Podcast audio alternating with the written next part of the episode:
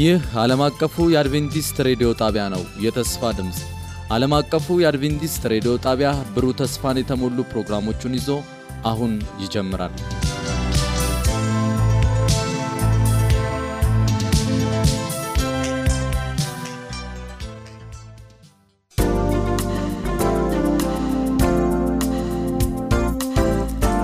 የእግዚአብሔር ቃል መልስ አለው።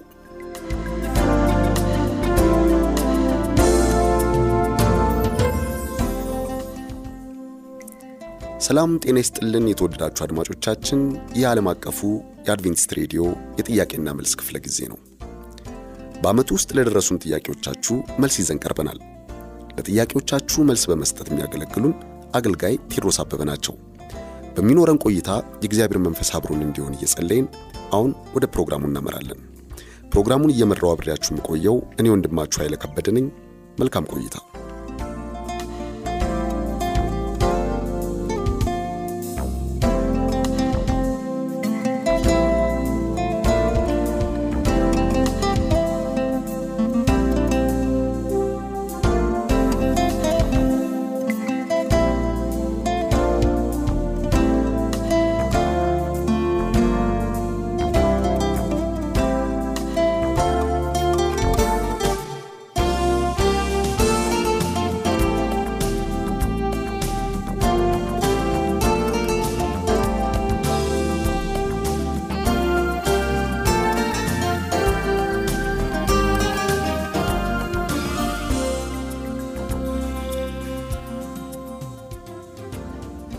የተወደዳችሁ አድማጮቻችን ለዛሬ የምናቀርብላችሁ መልስ ከአንድ አድማጫችን የተወሰደ ጥያቄ ነው።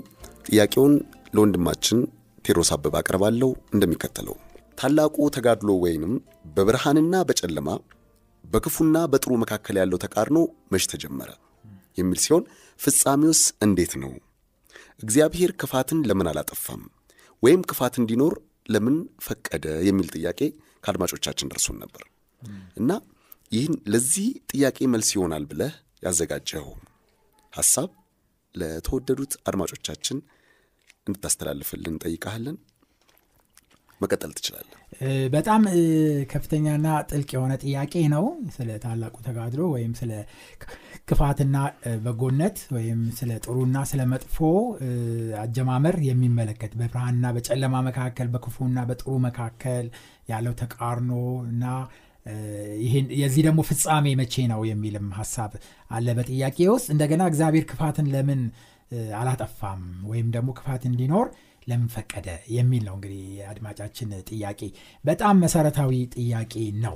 እግዚአብሔር በመጀመሪያ ደረጃ ማወቅ ያለብን በዘፍጥረት ውስጥ ባለፈው ሳምንት ፕሮግራማችን ላይ ባለፈው ጥያቄያችን ላይ ስንመልስ ሳለ እግዚአብሔር ፍጥረታትን ሁሉ ፈጠረ። በዘፍጥረት ምዕራፍ አንድ ቁጥር 31 ላይ ወደ መጨረሻ ሄደን ስንመለከት ፈጥሮ ሲጨርስ እግዚአብሔር ሁሉም መልካም ነው አለ ይላል። እግዚአብሔር ከፈጠረው ሁሉ ነገር በጣም መልካምና የተስተካከለ በጣም ትክክለኛ ነበረ። ምንም እንከን የሌለው ነበር እግዚአብሔር የሰራው ስራ እና መጥፎ ነገር አልሰራም። ስለዚህ የመጥፎ ነገር ፈጣሪ ወይም የክፉ ነገር ፈጣሪ እግዚአብሔር አይደለም። እግዚአብሔር የመልካም ነገር ብቻ ፈጣሪ እንደሆነ ማወቅ ይኖርብናል። ታዲያ ክፉ ከየት መጣ ነው? ክፉ ከየት መጣ? መጽሐፍ ቅዱሳችን ጦርነት ወይም ግጭት ወይም ተጋድሎ የጀመረው በጣም በሚያስገርም ሁኔታ በምድርም አይደለም መጥፎ ቦታም አይደለም የተጀመረው። በጣም ጥሩ በሆነው በመልካሙ ቦታ በሰማይ ነው የጀመረው ነው የሚለው እና ይህ በጣም የሚያስገርም ነገር ነው እና በሰማይ ጦርነት ሆነ ነው የሚለው። በራ ዮሐንስ ምዕራፍ 12 ቁጥር 4 ወረድ ብለን ቁጥር 7 ላይ ሄደን በምንመለከትበት ጊዜ በሰማይም ሰልፍ ሆነ ነው የሚለው። በሰማይም ሰልፍ ሆነ ነው የሚለው እና ይሄ በጣም የሚያስደነግጥ ነገር ነው። ማንና ማን ነው ሰልፍ ያደረጉት? የሚለውን ስንመለከት ሰይጣን ወይም ደግሞ ዳቢሎስ የተባለው ሰይጣን ታላቁ ዘንዶ እሱና የእሱ ተከታዮች የሆኑ ከእግዚአብሔርና ከመላእክቱ ጋር በሰማይ ጦርነት አደረጉ ይላል። ማን ነው ይሄ ዳቢሎስ ሰይጣን የተባለው ታላቁ ዘንዶ የተባለው ማን ነው? የቀድሞ እባብ ወይም ታላቁ ዘንዶ የተባለው ማን ነው ብለን በምናጠናበት ጊዜ መጽሐፍ ቅዱሳችን ስለዚህ ሰው ስለዚህ ፍጡር አንዳንድ ሀሳብ ይነግረናል። በሕዝቅኤል ምዕራፍ 28 ላይ ሄደን በምናነብበት ጊዜ እግዚአብሔር ከፈጠራቸው መላእክቶች ሁሉ የሚበልጥ እጅግ በጣም ውብ የሆነ እና ስልጣንና ማዕረግ የነበረው ታላቅ መልአክ ፈጥሮ ነበረ መጽሐፍ ቅዱሳችን እ፣ በኢሳይያስ ምዕራፍ 14 ላይ በሚናገርበት ጊዜ አንተ ልትጋርድ ኢሳይያስ ምዕራፍ 14 ቁጥር 12 ነው የማነባው አንተ የንጋት ልጅ የአጥቢያ ኮከብ ሆይ እንዴት ከሰማይ ወደክ አሕዛብን ያዋረድክ አንተ ሆይ እንዴት እስከ ምድር ድረስ ተቆረጥክ?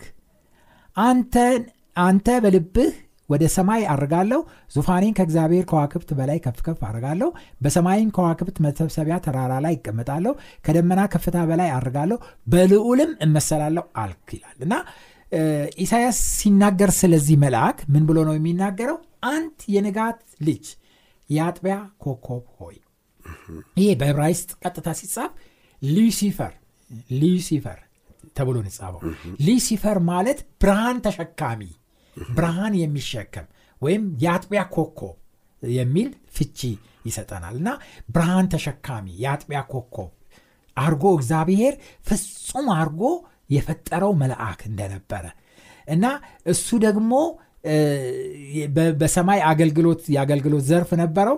ይህንን የሚነግረን ሕዝቅኤ- በሕዝቅኤል ላይ ነው። ሕዝቅኤል ምዕራፍ 28 ከቁጥር 12 ላይ ደግሞ ሄደን ስናነብ ጌታ እግዚአብሔር እንዲህ ይላል ጥበብ ውበትም ውበትህም የተፈጸመ መደምደሚያ አንተ ነህ። በእግዚአብሔር ገነት በኤደን ነበርክ የከበረ ዕንቁ ሁሉ ሰርዲስ ቶፒስ አልማዝ የሚያንጸባርቅ ዕንቁ ወርቅ ልብስህ ነበረ። የከበሮና የእምቢልታ ሥራ በአንተ ዘንድ ነበረ። በተፈጠርክ ቀን ተዘጋጅቶልህ ነበር። አንተ ልትጋርድ የተቀባ ኪሩብ ነበርክ። በተቀደሰው በእግዚአብሔር ተራራ ላይ አኖርሁ። በእሳት ድንጋዮች መካከል ተመላለስ። ከተፈጠርክበት ቀን ጀምረህ በደል እስኪገኝብህ ድረስ በመንገድህ ፍጹም ነበርክ ይላል ፍጹም ነበር። በጣም የሚደንቅ ነው። እንዲህ አይነት መልአክ ነበረ። ይህ መልአክ ስልጣኑ ከእግዚአብሔር ዙፋን ቀጥሎ ነው። የእግዚአብሔርን ዙፋን በክንፉ የሚጋርድ ነው። ከሱ በላይ ማንም የለም። ከመላእክቶች ሁሉ አንደኛ እሱ ነው። በቃ የእግዚአብሔር ዙፋን ጎን የሚቀመጥ ይሄ ብቻ አይደለም። በውበትህ መደምደሚያ የሌለህ ማለት ነው። አንዳንድ ቆንጆ ልጆች ሲወለዱ መደምደሚያ የውበት መደምደሚያ ይባላሉ በቃ በጣም ውብ የመጨረሻ ቆንጆ ከፍጥረት ሁሉ የሚያምር እሱ ነበር።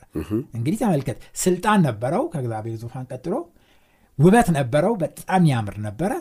ከዛ በኋላ ሀብት ነበረው እንቁ አልማዝ ሰርዲስ ቶፒስ ምናምን የሚባሉ ውድ የሆኑ እንቁዎች አልማዞች ልብሱ ነበሩ። በጣም አንድ እንቁ እኮ ስንት ቢሊየን ነው የሚያወጣው እና ያን ሁሉ ልብሱ ነበር ሀብታም ነበር ማለት ነው። እንግዲህ አንድ ሰው ውበት ካለው ስልጣን ካለው ሀብት ካለው ይሄ ብቻ አይደለም። አራተኛ ጥበብ ጥበብ ደግሞ ጥበብ ደግሞ በጣም አዋቂ ከሱ በላይ ማንም አዋቂ የሌለ ማለት ነው። እና በጥበብህ ደግሞ በቃ የተሞላህ በጥበብ የተሞላህ ማለት በቃ ጥበብ አዋቂ የመጨረሻ ሰው አዋቂ ሆኖ እንዴት ይሳሳታል? በጣም የሚያስገርም ይሄ ሁሉ ነገር ተሟልቶለት ነበረ። ነገር ግን ኢሳያስ እንደሚናገርን በኢሳያስ ምዕራፍ 14 አልበቃውም ይሁሉ ይሄ ሁሉ ሊያረካው አልቻለም። ስለዚህ በልዑል እመሰላለሁ አለ በኢየሱስ ክርስቶስ እመሰላለሁ። በሱ ዙፋን ላይ በሱ ዙፋን ላይ ብቻ አለ ከሱ ዙፋን በላይ ዙፋኔን ከፍ ከፍ አድርጋለሁ ወደ ሰማይ ከሱ በላይ። እግዚአብሔርን ከስራ አድርጎ ፈጣሪን ከስራ አድርጎ እሱ ከሱ በላይ እሆናለሁ አለ። የሚገርም ነገር እኮ ነው። እና ከሱ በላይ እሆናለሁ ብሎ አመፅ አስነሳ በሰማይ። እና በጣም የሚደንቀውና የሚገርመው በራዕየ ዮሐንስ ምዕራፍ 12 ላይ ሄደን በምንመለከትበት ጊዜ ለአመፁ ተባባሪ እንዲሆኑት መላእክቶቹን እየዞረ መቀስቀስ ጀመረ።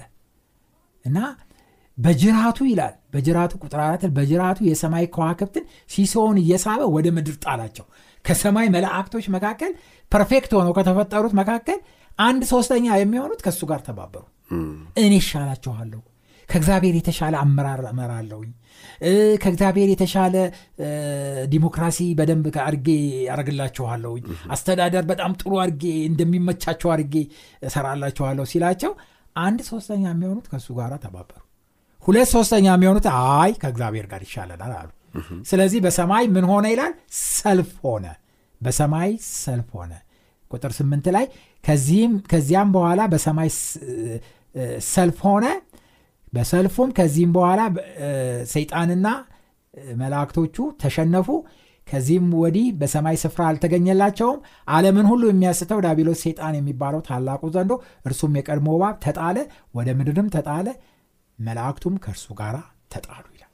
እና ተሸነፈ ከሰማይ ተባረረ ሰይጣን ከሰማይ ተባረረ እና ክፉ ከሰማይ ተባረረ። ብዙ ሰዎች ጥያቄ እዚህም አድማጫችን ያቀረቡት ጥያቄ ላይ ይሄንን እንደምንመለከተው ከሆነ ለምን ወዲያው አላጠፋውም ሰይጣንን? ለምን ጊዜ ሰጠው? ወዲያው ጥፋት ሲያጠፋ ለምን አላጠፋውም? መላእክቶቹም ከእሱ ጋር አድርጎ ለምን አላጠፋቸውም የሚል ጥያቄ ነው የሚያነሱት እና ሰይጣን አስቀድሞ ፕሮፓጋንዳ የነዛው ወይም ያወራው ወሬ ምን ነበረ? እግዚአብሔር ትንሽ ስተት ካገኘ ድራሻችንን ነው የሚያጠፈው ከምድር በቃ ከፍጥረት ዓለም ይሰርዘናል ያጠፋናል። ጨካኝ ነው ቁጡ ነው መታገስ አይችልም። ስለዚህ አንድ ጊዜ ነው የሚደመስሰን የሚል ፕሮፓጋንዳ በሰማይ አርጎ ነበረ ሴጣን ስለዚህ አሁን እግዚአብሔር እንደተባለውም ሴጣንና እነዛ አንድ ሶስተኛ መላእክት በእሱ ላይ ያመፁትን ወዲያውኑ በቅስፈት አይን ቷ ቢያረጋቸው መጥፋት ይችላሉ። ከጠፉ በኋላ እነሱ ግን ሌሎቹ መላእክቶች ምንድን ነው የሚሉት? ሰይጣን ያለው እውነቱን ነው ለካ ለካ አንድ ስህተት ከተገኘ በቃ ማጥፋት ነው የእግዚአብሔር ስራ። ስለዚህ እግዚአብሔር ቁጡ ነው። እኛንም አንድ ነገር ካገኘብን እንደ ሉሲፈር ይደመስሰናል ብለው በፍርሃት ነው የሚቀጥሉት እንጂ በፍቅር አይደለም። ስለዚህ ሰይጣን ስራው እንዲገለጥ የሰይጣን ማንነት እንዲታይ እስከ መጨረሻው እግዚአብሔር መታገስ ነበረበት።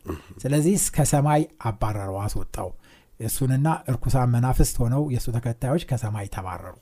እና ከተባረሩ በኋላ በኤደን ገነት ለነበሩት ለአዳምና ለሔዋን እግዚአብሔር ማስጠንቀቂያ ነገራቸው። ክፉ እንዳለ እና ክፉ እንዳለ ማስጠንቀቂያ ነገራቸው።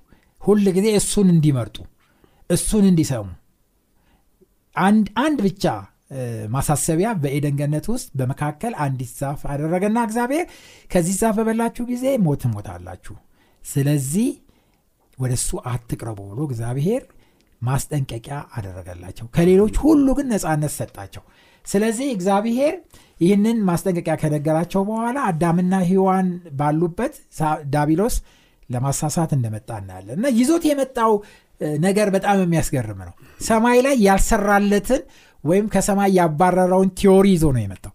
ቲዮሪው ምን የሚል ነው እኔ እንደ እግዚአብሔር እሆናለሁ ነው ያለው ከዛ በኋላ ለሂዋን መጣና እግዚአብሔር ከኤደን ገነት ዛፍ ካለው በሙሉ እንድትበሉ ፈቅዶላቸዋልን? አላት።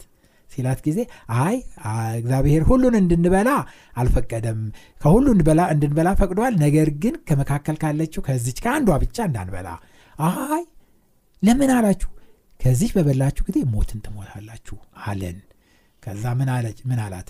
አትሞቱ እንደ እግዚአብሔር ትሆናላችሁ። እሱ ራሱ እኔ እንደ እግዚአብሔር እሆናለሁ ብሎ ሰማይ ላይ አልተሳካለትም። አሁን እችኑ ቲዮሪ ያመጣና ከዚህ ዛፍ በበላችሁ ጊዜ እንደ እግዚአብሔር ትሆናላችሁ። አሁን ለሰው ልጆች ምርጫ መጣ። ምርጫው እግዚአብሔር ያለው ትሞታላችሁን ነው መቀበል ያለበት ወይስ ሰይጣን እንዳለው እንደ እግዚአብሔር እንሆናለን ነው መቀበል ያለባቸው? ይሄ ግልጽ የሆነ ምርጫ ነበር። በምርጫው ደግሞ አዳምና ሔዋን በትክክል መልሱን ያውቁታል። መልሱ እግዚአብሔር ያለው ሞት ነው የሚሆነው። ይህንም በትክክል መልሱን ያውቁታል። ነገር ግን እግዚአብሔርን ከማመን ይልቅ ሴጣንን አመኑ። የሚያሳዝነው ይሄ ነው። ሴጣንን አመኑና ከዛች ዛፍ ወስደው በሉ።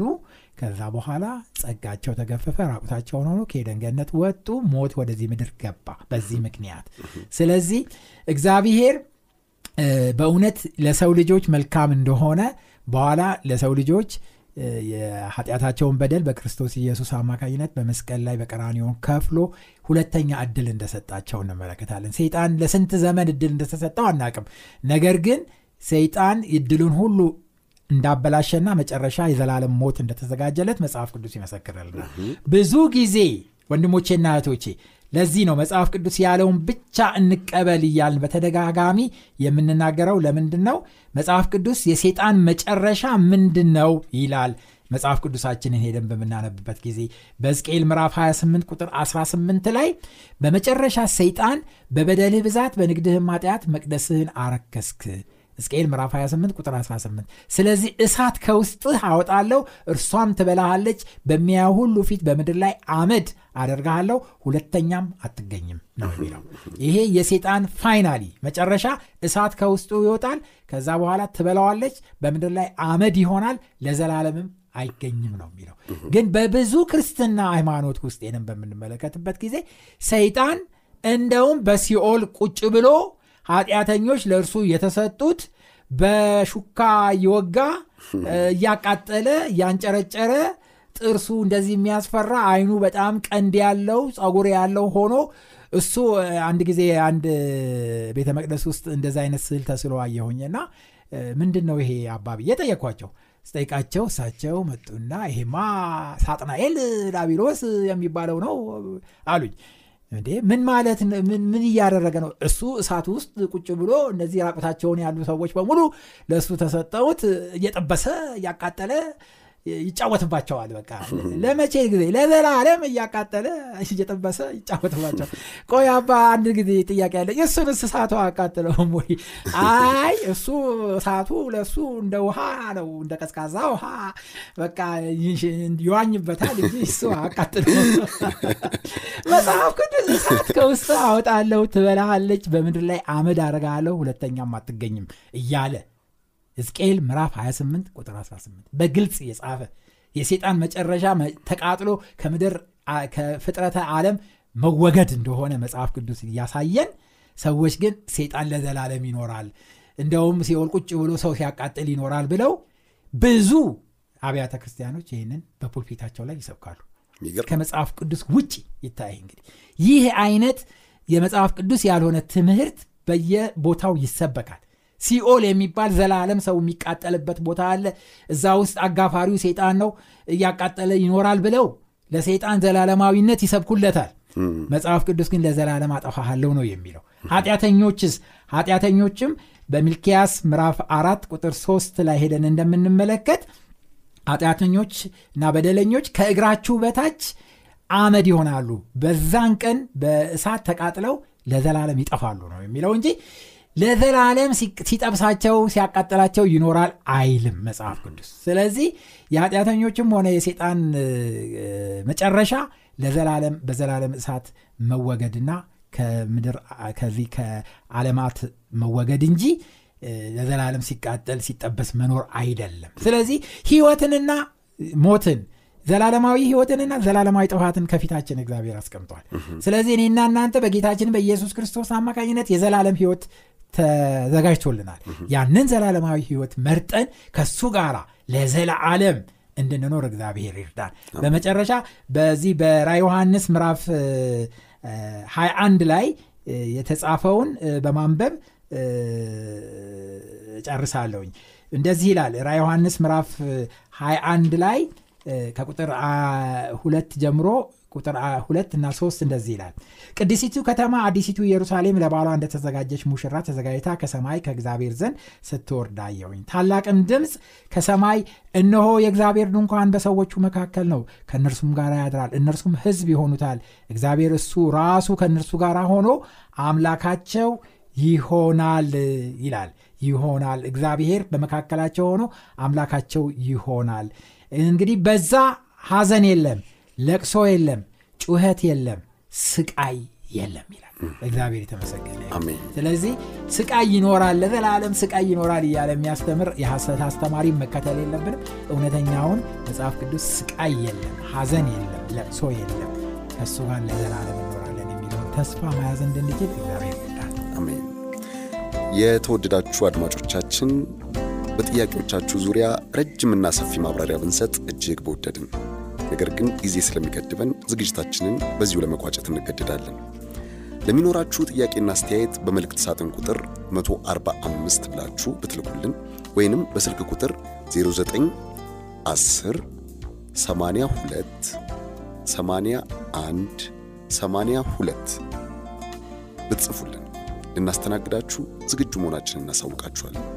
የተወደዳችሁ የእግዚአብሔር ቤተሰቦች ስለነበረን ቆይታ እጅግ አድርገን እግዚአብሔር እናመሰግናለን በመልሶቹ እንደተባረካችሁ እናምናለን ሐሳብ አስተያየቶቻችሁን ደውሉልን ጻፉልን ጥያቄዎቻችን ጥያቄዎቻችሁን ወደ እኛ ላኩ። እኛም መልስ ይዘን ወደ እናንተ እናደርሳለን። እግዚአብሔር ይባርካችሁ። መልካም ጊዜ።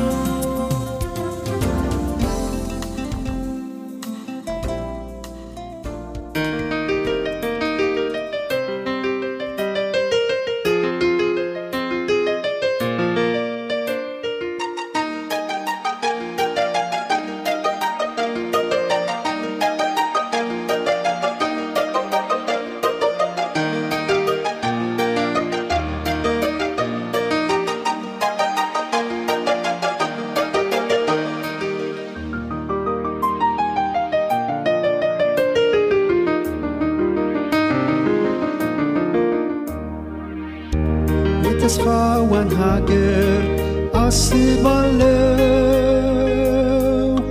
በጎዳናው ልሄድ አልማለው አዳኜ ካለበት ቅዱስ ስፍራ አንድ ቀን ከዚያች እሆናለው ኢየሩሳሌም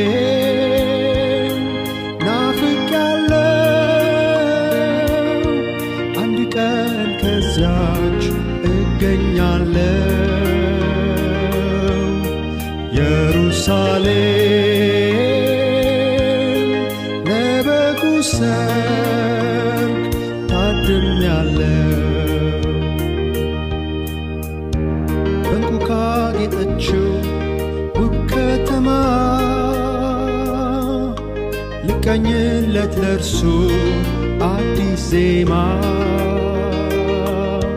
በዙፋን ላይ ላለው ለበጉ ክብር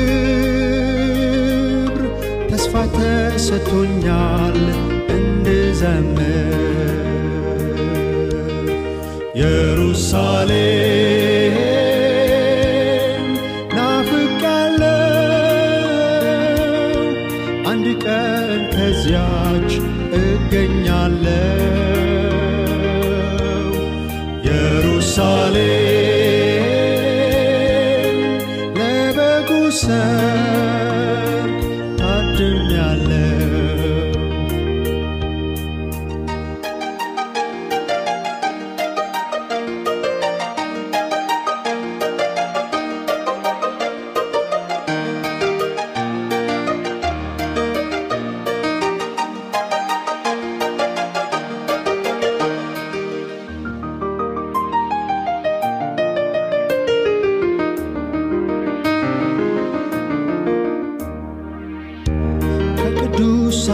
ጋር በመቅደሱ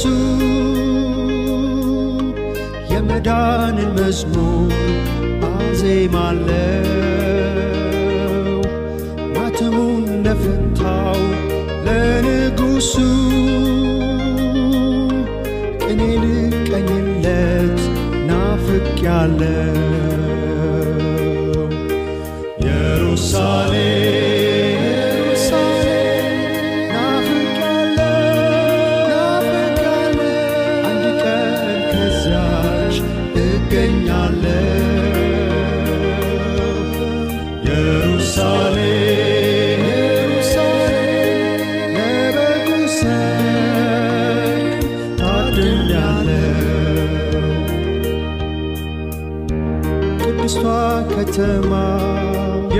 ኢየሩሳሌም የእንቁ ደጆችሽን አስባለሁ።